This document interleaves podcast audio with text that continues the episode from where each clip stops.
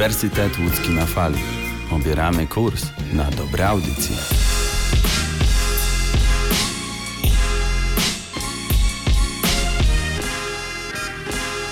Cześć wszystkim! Dzisiaj zabieram Was w podróż do lat 60., a naszą bohaterką będzie Dusty Springfield. Opowiem Wam o jej pierwszym, wydanym w Stanach Zjednoczonych albumie Stay a While, I Only Wanna Be With You, który miał swoją premierę w czerwcu 1964 roku. Dusty Springfield jest wymieniana wśród najlepszych wokalistek wszechczasów. U szczytu kariery zaliczała się do najbardziej utytułowanych piosenkarek po obu stronach Atlantyku. Zaczynała bardzo młodo, pod koniec lat 50. i pozostała aktywna aż do śmierci w 1999 roku. Symbol lat 60. uczynił z niej charakterystyczny, piękny i, jak przeczytałam na stronie BBC News, uduchowiony mezzosopran w połączeniu ze słynnym wizerunkiem, który stworzyła. Odzwierciedlał on najważniejsze cechy stylu dekady. Platynowe blond włosy, zebrane w potężną, sztywną fryzurę typu buffon, po polsku nazywaną ulem – grube czarne kreski wokół oczu i kolorowe wieczorowe suknie lub na co dzień obowiązkowo modny jeans. W połączeniu z nieustanną radością, teatralną gestykulacją i przerysowanym sposobem bycia. Reprezentowała, a nawet była prekursorką gatunku znanego jako biały soul lub tłumacząc dosłownie z angielskiego niebiesko-oki soul, czyli odmiany soulu wykonywanej przez białych artystów w przeciwieństwie do jego oryginalnej formy. Ponadto w swoim repertuarze miała country, jazz, francuskie chanson, a w późniejszych latach również pop, udoskonalając swoje brzmienie wraz z nastającymi muzycznymi transformacjami. Wzięła udział w tzw. Tak brytyjskiej inwazji na rynek amerykański z 18 singlami notowanymi na liście Billboard. Występowała podczas festiwali muzycznych na całym świecie, prezentując utwory nagrane w różnych wersjach językowych, zależnie od kraju, w którym odbywał się koncert. Zasłynęła także jako osobowość telewizyjna, współprowadząc popularny młodzieżowy program muzyczny Ready Steady Go, a następnie jako gospodyni własnego show Dusty w stacjach BBC i ITV. Otrzymała Order Imperium Brytyjskiego za zasługi dla muzyki popularnej. Została też pośmiertnie wprowadzona do Rock and Roll Hall of Fame, a także do jej brytyjskiej odpowiedniczki UK Music Hall of Fame. Dusty Springfield to także ikona społeczności LGBT. Dzielnie walczyła o jej prawa, nawołując do porzucenia obowiązujących norm i szufladkowania ludzi ze względu na ich orientację. Zrewolucjonizowała też akceptowane pojęcie kobiecości i tego, jak powinna wyglądać i zachowywać się dziewczyna. Ponieważ Londyn w jej czasach, mimo że przechodził rewolucję społeczną, wciąż był daleki od tolerancji, przez wiele lat ukrywała swoją prawdziwą seksualność, choć, jak mówiła, dla niej nigdy nie była ona problemem, lecz dla innych. Była związana z piosenkarką Normą Tanego, autorką tekstów kilkunastu piosenek Dusty. W 1982 roku wzięła ślub z aktorką Tedą Bracci, który jednak nie został uznany prawnie. Dziś jest corocznie wspominana w ramach miesiąca dumy LGBT, a jej wizerunek jest często obzorowywany przez drag queens. Dusty Springfield urodziła się 16 kwietnia 1939 roku w West Hampstead w Londynie jako Mary Isabel Catherine Bernadette O'Brien w rodzinie miłośników muzyki. Od najmłodszych lat miała do czynienia z twórczością wybitnych kompozytorów muzyki klasycznej oraz artystów jazzowych, co pomagało jej w przetrwaniu trudnych chwil. Częste awantury w domu odbijały się na jej zdrowiu i skutkowały zaburzeniami odżywiania. Dusty uczyła się w katolickiej szkole dla dziewcząt, a jednocześnie obracała się głównie w towarzystwie chłopców, z którymi często grała w piłkę nożną. To koledzy właśnie nadali jej przydomek Dusty, który można przetłumaczyć jako zakurzona. Znajdowała się pod ogromnym wpływem starszego brata Diona, który również poświęcił się karierze muzycznej i był znany jako Tom Springfield. Po ukończeniu szkoły rodzeństwo zaczęło występować razem w lokalnych klubach i podczas wakacyjnych obozów. Jednocześnie Dusty wchodziła w skład wokalnego trio The Lana Sisters, gdzie trafiła odpowiadając na ogłoszenie. Przygoda ta pozwoliła jej nabrać pierwszego doświadczenia w branży, obyć z kamerą i dużą publicznością oraz znacząco podszkolić śpiew. W 1960 roku młoda artystka opuściła koleżanki, aby założyć zespół The Springfields, w którego skład wchodzili jeszcze jej brat i jego znajomy Richard Felit, dwa lata później zastąpiony przez Mike'a Hersta. Nazwę zaczerpnęli od pory roku, w czasie której się sformowali, oczywiście wiosny. To tutaj po raz pierwszy użyła pseudonimu Dusty Springfield. Cała trójka fascynowała się muzyką amerykańską i w takiej estetyce pragnęła komponować. Muzycy zainspirowali się najbardziej country i aby jak najlepiej oddać wpływy tego nurtu, udali się do Nashville w Tennessee, aby tam nagrywać debiutancki album Kinda Folksy. Odkryli tam rhythm and blues, który następnie zaadaptowali do swojej twórczości. Formacja zdobyła dość sporą popularność, zarówno w ojczyźnie, jak i w Stanach Zjednoczonych. W latach 61-62 dwa razy pod rząd wygrała plebiscyt magazynu New Musical Express na najlepszą brytyjską grupę wokalną. Ich muzyka dała się poznać jako świeża i optymistyczna. The Springfields nagrali kilka hitów, w tym Island of Dreams, pochodzący z 1963 roku.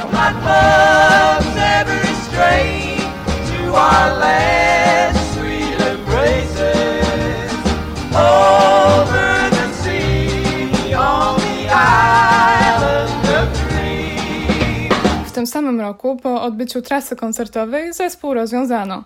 Tom Springfield rozpoczął pracę nad solowym materiałem oraz jednocześnie działalność producencką, w ramach której w kolejnych latach pomagał wielu artystom, w tym swojej siostrze. Dusty również zapragnęła iść własną drogą. Od początku dobrze wiedziała, czego chce i w jakich klimatach się odnajduje. Potrzebowała jedynie kogoś, kto będzie pisał piosenki według jej wizji, gdyż w tym nie czuła się zbyt pewnie. Jak sama mówiła o sobie, nie uważam siebie za autorkę piosenek. Nie lubię pisać. Po prostu nie mam żadnych dobrych pomysłów, a te, które zdarza mi się mieć, czerpię od innych. Najpierw trafiła pod opiekę producenta Johniego Franca z wytwórni Philips. Jego zadaniem było znalezienie odpowiednich kompozytorów, którzy uczynią z artystki gwiazdę i udowodnienie, że nie potrzebuje ona całego zespołu, by dobrze radzić sobie w branży. Zadzwonił więc do tekściarza Mike'a Hawkera. Człowiek ten tworzył bardzo aktywnie, dlatego w momencie nawiązania współpracy z Dusty miał już gotowych kilka tekstów, które mogłaby wykorzystać. Jeden z takich utworów napisał jeszcze na początku 1962 roku.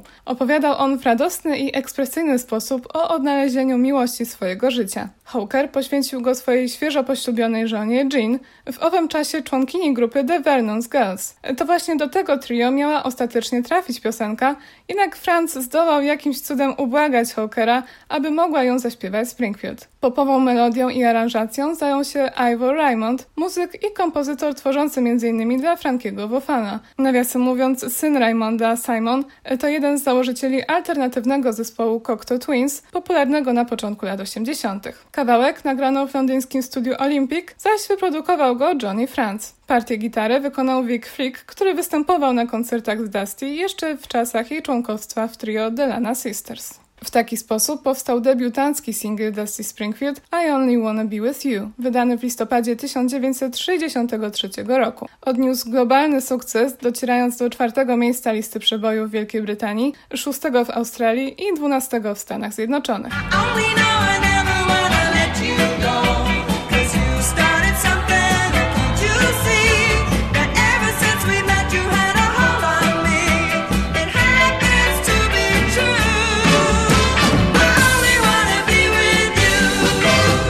Samym Dusty stała się drugą po Beatlesach artystką tzw. Tak brytyjskiej inwazji za oceanem, z hitem notowanym na liście Billboard. Piosenkarka zaprezentowała utwór w pierwszym w historii odcinku muzycznego programu Top of the Pops stacji BBC, gdy wystartował on 1 stycznia 1964 roku. I Only Wanna Be With You doczekało się niezliczonej ilości przeróbek. W latach 70. swoje covery nagrali m.in. Bay City Rollers i The Tourists, zespół, do którego należeli Annie Lennox i Dave Stewart, zanim założyli duet Eurythmics. Zaś prawdopodobnie największą popularność zyskała wersja Samantha Fox z 89 roku, utrzymana w stylu Eurodisco. Drugą stronę singla, kawałek Once Upon a Time, Dusty napisała samodzielnie. W kwietniu 1964 roku ukazała się debiutancka płyta zatytułowana A Girl Called Dusty. Była przeznaczona wyłącznie na rynek krajowy, czyli oczywiście brytyjski, gdzie na oficjalnej liście zajęła szóste miejsce, w magazynie Melody Maker czwarte, a w czasopiśmie New Musical Express piąte.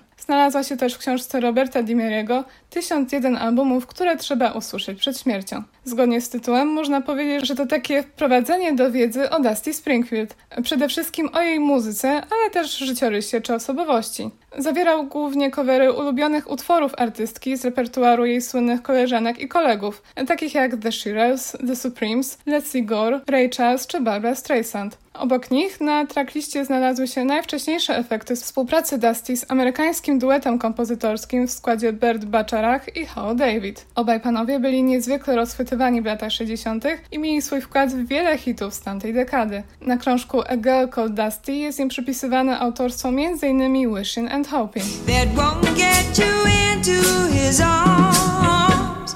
So if you're looking to find love, you can share. All you gotta do is hold him and kiss him Utwór pierwotnie śpiewała Dionne Warwick w 1963 roku. Romantyczny tekst towarzyszy spokojnej, beztroskiej melodii w stylu Motown. Wersja naszej dzisiejszej bohaterki okazała się znacznie popularniejsza od oryginału. Do dziś jest wykorzystywana w popkulturze, ostatnio w modnych serialach American Horror Story i Sex Education.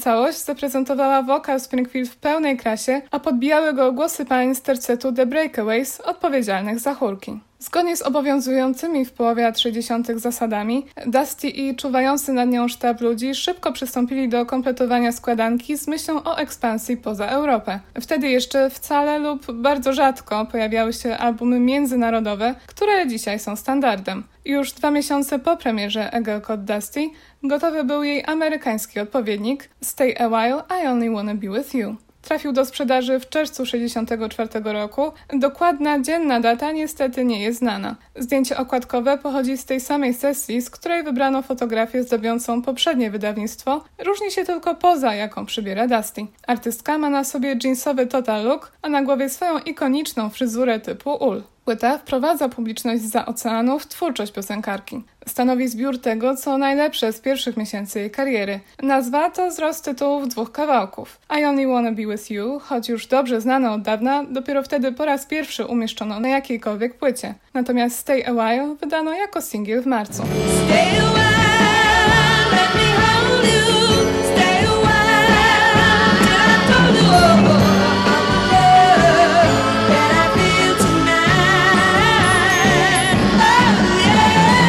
Został skomponowany przez Hawkera i Raymonda. Opowiada o parze, która napotyka problemy w związku i postanawia dać sobie trochę przestrzeni, by odbudować relacje. Dusty występuje tu w roli doradczyni. Tekstowi towarzyszy bogactwo dźwięków i nostalgiczna atmosfera. Na krążku możemy usłyszeć ponownie sporo coverów, z których część ujrzała światło dzienne przy okazji premiery A Girl Called Dusty. Warto zwrócić uwagę na Will You Love Me Tomorrow, utwór napisany na przełomie lat 50. i 60. dla The Shearers przez dwoje wybitnych kompozytorów, małżeństwo Jerego Goffina i Carol King. Wersja Dusty jest nieco bardziej rytmiczna od oryginału, z jednoczesnym przeciąganiem wokalu oraz bardziej popowa, przy mniejszym wpływie country.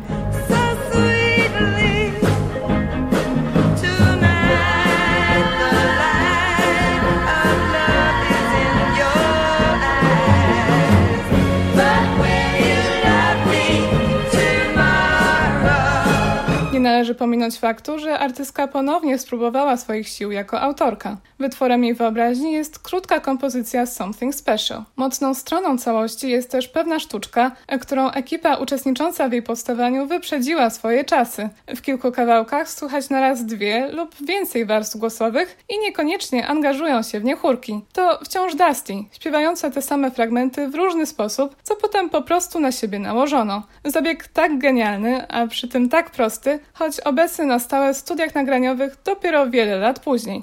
Sukces Stay a While, I Only Wanna Be With You sprawił, że Dusty doceniła możliwości, jakie daje amerykański rynek i tamtejsi fani, do tego stopnia, że jeszcze w tym samym roku, w październiku, podarowała im kolejny album zatytułowany po prostu Dusty, a w marcu 65 następny pod tytułem Uwi. Tym samym można powiedzieć, że nieco zaniedbała publiczność w kraju, która musiała czekać na nowe dzieło nazwane Everything Coming Up Dusty aż do października 65 roku. Mówię aż, bo jak na lata 60. ponad półtora roku było bardzo długim czasem, choć jak wiadomo, obecnie jesteśmy przyzwyczajeni do tego, że nasi ulubieńcy pracują raczej w wolniejszym tempie. Znakiem rozpoznawczym nowego materiału była piosenka I Just Don't Know What to Do with Myself. To do with myself. I'm so used to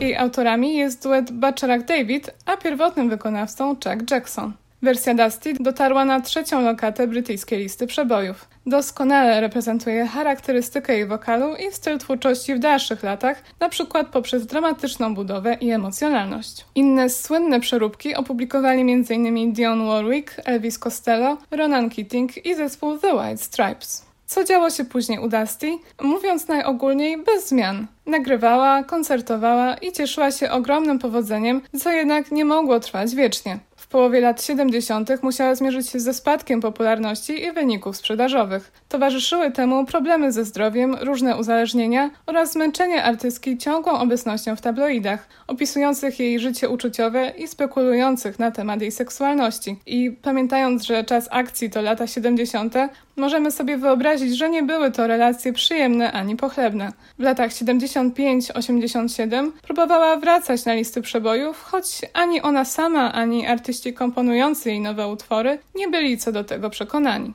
Na szczęście i ten trudny okres miał się wkrótce zakończyć za sprawą pewnego duetu, który w drugiej połowie lat 80. niemalże rządził na brytyjskiej scenie muzycznej, czyli Pet Shop Boys. Działający pod tym szyldem Neil Tennant i Chris Lowe deklarowali się jako zagorzali wielbiciele Springfield i kilkukrotnie oferowali jej gościnny udział we własnych piosenkach. Ponoć nie oni jedni. Sporo ryzykowali, składając zaproszenie raczej zapomnianej gwieździe, zamiast komuś, kto wciąż nie znikał z pierwszych stron gazet. Dusty, rozczarowana zarówno branżą, jak i samą sobą, długo nie dała się namówić, ostatecznie jednak zgodziła się i zaśpiewała razem z Tenantem w utworze What Have I Done to Deserve This, pochodzącym z drugiej płyty Pet Shop Boys Actually. Momentalnie znalazł się na drugim miejscu notowań w Anglii i Stanach. Dla niej był to powrót do prestiżowego zestawienia aż po 17 latach nieobecności, zaś dla zespołu pierwsza współpraca z ważną osobistością muzycznego świata, wśród których wkrótce znajdą się m.in. Liza Minnelli, Tina Turner czy Kylie Minogue. Wspólny singiel przerodził się w dłuższą przygodę. W czerwcu 90 roku Dusty powróciła z pozytywnie przyjętym albumem Reputation, współskomponowanym i wyprodukowanym przez Pet Shop Boys. Pochodzi z niego przebój In Private.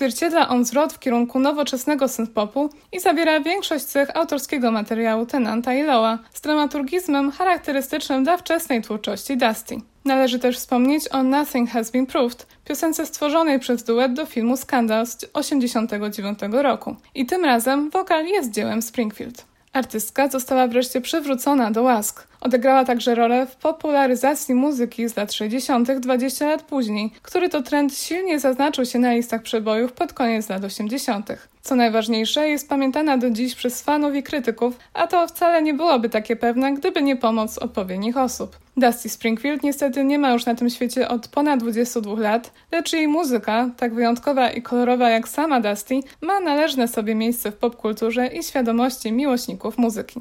To już wszystko w tym odcinku Melomanii. Poświęćcie trochę czasu Dusty Springfield, jej płycie Stay a While, I Only Wanna Be With You i innym, a na więcej muzycznych historii zapraszam już za tydzień. Do usłyszenia.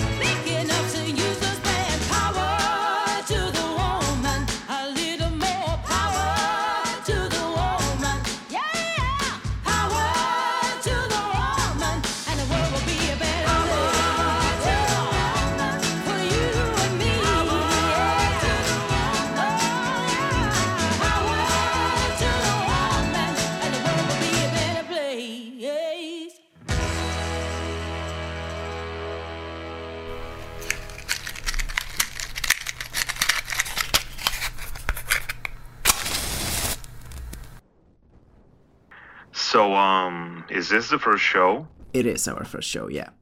And are you feeling ready? Well, are you completely sure about the summoning? It sounds. Well, I've done it once before, so yeah, I guess, kinda. Well, okay. So, do we have the candles? Check. Are we ready to record? The mic is ready, so check. And we have the book. Uh, could you read the name again? Man, come on, I, I don't want to read it. Read it. A Room of One's Own by Virginia Woolf. So, repeat after me. Let us be and not be, by the cloud and river. Let us have her back, and let this room not be empty of her presence. Let Virginia Woolf come to life again. Oh, oh, oh, oh, but, but you know what? Let it not be empty for this show only. Yes, indeed. Only for this show. Let us spend 15 minutes with her soul, and let us hear what she has to tell. Is it actually? Oh, man. Okay, was was that it? Yeah. Oh. What do you mean, yeah? Hey, don't don't toss off on me like Stanko. Holy mother! Oh, my back. Gods, excuse me. I don't usually arrive like that. Well, good evening there, Miss Wolf. Big fan of yours, really. I am Simeon Alexander, and this is Stanko. This is Stanko. Dude, dude, wake up! Oh, do not worry. It is a common thing when a soul is transferred. He will be asleep until my time here is near the end. It is just you and I, And our audience, which is expecting you. so let us start. We do not want to keep them waiting. Why, I haven't been on the radio for decades, I reckon. This way here. Okay, start in three, two. Well, wait, let me just give you your headphones. Great. One. And hello to our listeners after midnight. It is indeed the witching hour, but today we have prepared a slightly different format for our show. Whilst previously on the show we've discussed our favorite authors, this time our most favorite author herself shall discuss her work with us. Indeed, ladies and gentlemen, this is the one and only Virginia Woolf, only on Phantom Radio. I must thank you for this most warm welcome. It is splendid to be here again. Before we begin, Miss Wolf, we were absolutely unable to pick a topic of the discussion. There are so many things that we would like to talk with you about. So, do you see that black box in front of you? Mm-hmm. Inside, you'll find each one of your novels and some of your essays as well. And as such, Miss Wolf, you may pick a title and determine the topic of our discussion. Sounds quite interesting. May I? Can I read it out loud? Yeah, uh, thank you. Let me just. Yep. The book that Virginia Woolf chose as the main topic of the episode is A Room of One's Own. Oh, interesting. A most pressing matter, you may say, according to your observations. A Room of One's Own is one of the most famous essays you have ever written, and it is. M- and at this very moment, I cannot help but remember a quote of yours from the essay A woman must have money and a room of her own if she is to write fiction.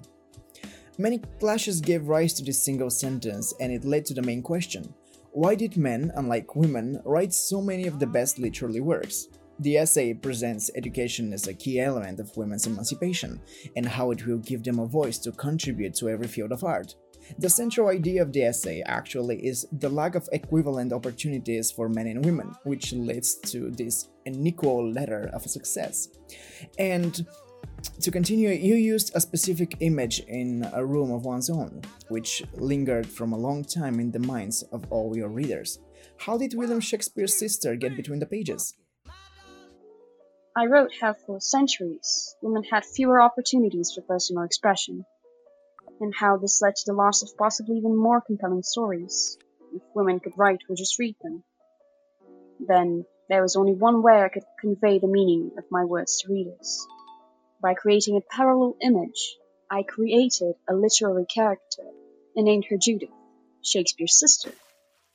Contrasting with the image of her world famous brother, Judith was neither able to go to school nor encouraged for her efforts to write or read. Instead, she was locked up at home, where every desire of her to pursue art was stopped in every way. As expected, Judith never wrote her thoughts on the paper. That is why her ideas are locked in her, forgotten in history. That's why in your essay you showed how the success of William Shakespeare is not only due to his talented writing skills. Indeed, Shakespeare had the opportunity to get to know the world of literature and to hear his writing vocation. By taking an active part in public life and having a good education, he got his chance to live and earn as a professional writer. I found these factors vital when I described his success. Had he been born a woman, Shakespeare would never have even had the same opportunities for writing. And that would be a loss to our cultural heritage. We wouldn't be able to experience his incredible poetry or his plays. I created Judith Shakespeare as a metaphor, a metaphor that shows the displacement of women from literature, from any field of art in fact, from public life and culture. The ideological silence of the heroine reminds readers of the historical limitations to which the world has subjected women. And here the more pressing question is, knocking at the door, what strange literary works would we keep today if women's inspiration had not been locked away in their minds? I got carried away. Sorry. If we pay attention to the quote at the beginning, we understand that in order to write fiction, you need to have money. This has been criticized by publishers who claim that you receive 500 pounds a year, and that has allowed you to write without worrying about your financial situation. That is right. I described it myself. But nowadays it is quite different and it may be an interesting reference to modernity. I will give an example. For the living core for okay, for the modern woman, the profit of 500 pounds a year would not provide financial stability. Many women writers who actively write and publish have more than one permanent job. In families, of course, which makes the desire to write to wait for the right moment to come. Judging by their conversations, it is not a question of wanting a room, as you point out, but of wanting time. And everyone pays their taxes and bills, be it for a loan, for a health insurance, or for rent, gas, electricity, heat, and what's left is invested in food. But you don't have to listen to the endless list, Miss Wolf. My question is this According to your observations, what do women who take writing seriously and look for their own need the most? How do you find today's world, far from the one you left in 1941? Yes, the current world, without prejudice, is different from the one I wrapped up in the room of one's own. But some things still match. What is perhaps most useful for today's writer is to consider how many words in the essay can be interpreted in different ways to help her unleash her freedom in writing. How would you interpret your own words? Unless, of course, you mind answering. Not at all. What first comes to mind is that after my death, feminism brought many positive achievements to women. But, as with any movement, the road is never linear. There are always obstacles to overcome. When I wrote that 500 pounds a year means the power the power to contemplate, and a locked door means the power to think for myself, I ruled out the idea that women could be the only people to take care of their families financially. So today, at my current age, I would advise women to seriously consider how to get the most out of their 500 pounds. I dare say that the most important question a writer could ask themselves is, what lock should I buy? And I'm sorry to interrupt, but I thought of something I would like to share. It it can be taken as a tool to understand how much our world has changed. Please continue. I welcome any new information. In 1991, I watched a television interview with two writers, a man and a woman, who had recently published their own books. The interviewer asked the writers what it was like to work on their books. The man spoke first and said, I locked myself in my office and didn't see my children for five years. The interviewer then asked the woman the same question. She replied, I'm a single mother with two children and I work full time, so sometimes I would sit at my typewriter with one of my children on my lap, pulling my earrings as I wrote. I do not remember the name of the man, but I remember the name of the woman. Toni Morrison. Toni Morrison, yeah. For today's writers, the child sitting on the mother's lap is a symbol of modernity. Women must constantly juggle their responsibilities. I wonder how, now that you know about women in writing, we have to ask them what kind of log they are going to buy. Um, of course, yes. I know this. Why it's something known in advance. I see why women writers would cling to this kind of inspiration. What you're talking about here is determination. What is obvious to me in your modern world is that money can buy a certain kind of freedom, and it can also buy a lock. But it seems that turning the key has now become the main obstacle. If I had to reconsider my words about the 21st century writer, I would add to my initial feeling this way. £500 a year means the strength to contemplate. A locked door means the strength to think for oneself. And turning the key means to put my writing first. But then, if I understood correctly, what women should think about is why they need to put their writing first. Exactly. What is the use of non-useful lock? The focus of my advice is immersion without interruption from other people's ideas, needs, or demands. What has not changed over time is the expectation of women to be all things to all men, and therefore there is a constant struggle to put their writing first. Writing is a serious endeavor. It is not something to be done sitting on the couch with children or spouses coming in to ask where you kept your cookies or car keys, or be interpreted by an employer who calls your home at night to ask where you put their bills from last year. And what happens when you get lost there? Explain what getting lost is, please. I think this leads to a personal example that I would like to hear about. It's just that my last moments are the memories for the printing press. I remember being laid off and spending three months at home without a job. Then I started writing every day, everywhere. I came up with a whole storyline which I slowly began to draw on the pages. I had this determination that you're talking about. I learned from the typewriter, and not only that, I learned the ways in which locks can leave you on both sides of the door. Miss Wolf, I I admit that the last thing I remember from writing was that the door to my room was closed behind me, and I accidentally locked it, leaving the key inside. This is far from something to grieve for, let alone despair. The lock can be replaced. What's worrying is why didn't you do it earlier? And what would you say to all these women writers who are still standing in front of their locked rooms and cannot enter? Take a look at your inspiration. Give it time to give birth to another, next. Then change the lock, enter the old new room, and turn the key. Everything will seem changed after that. Miss Wolf, thank you very much for your time here with us. I strongly appreciate it. Oh, the pleasure is mine. Not every day I have the honor to escape from the cemetery. I mean, from my home. It was a pleasure meeting you.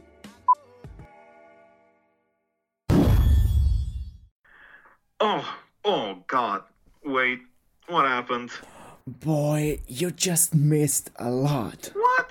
How? Hey, dude, that's not fair. Uh, no worries, you can still listen to it again tomorrow morning on Phantom Radio. Next week is your turn. Yeah, yeah, yeah, yeah. You've said it. I have no idea how to summon great writers. Oh, you better learn how. It's not that goddamn hard. I have no idea hard. how to do it.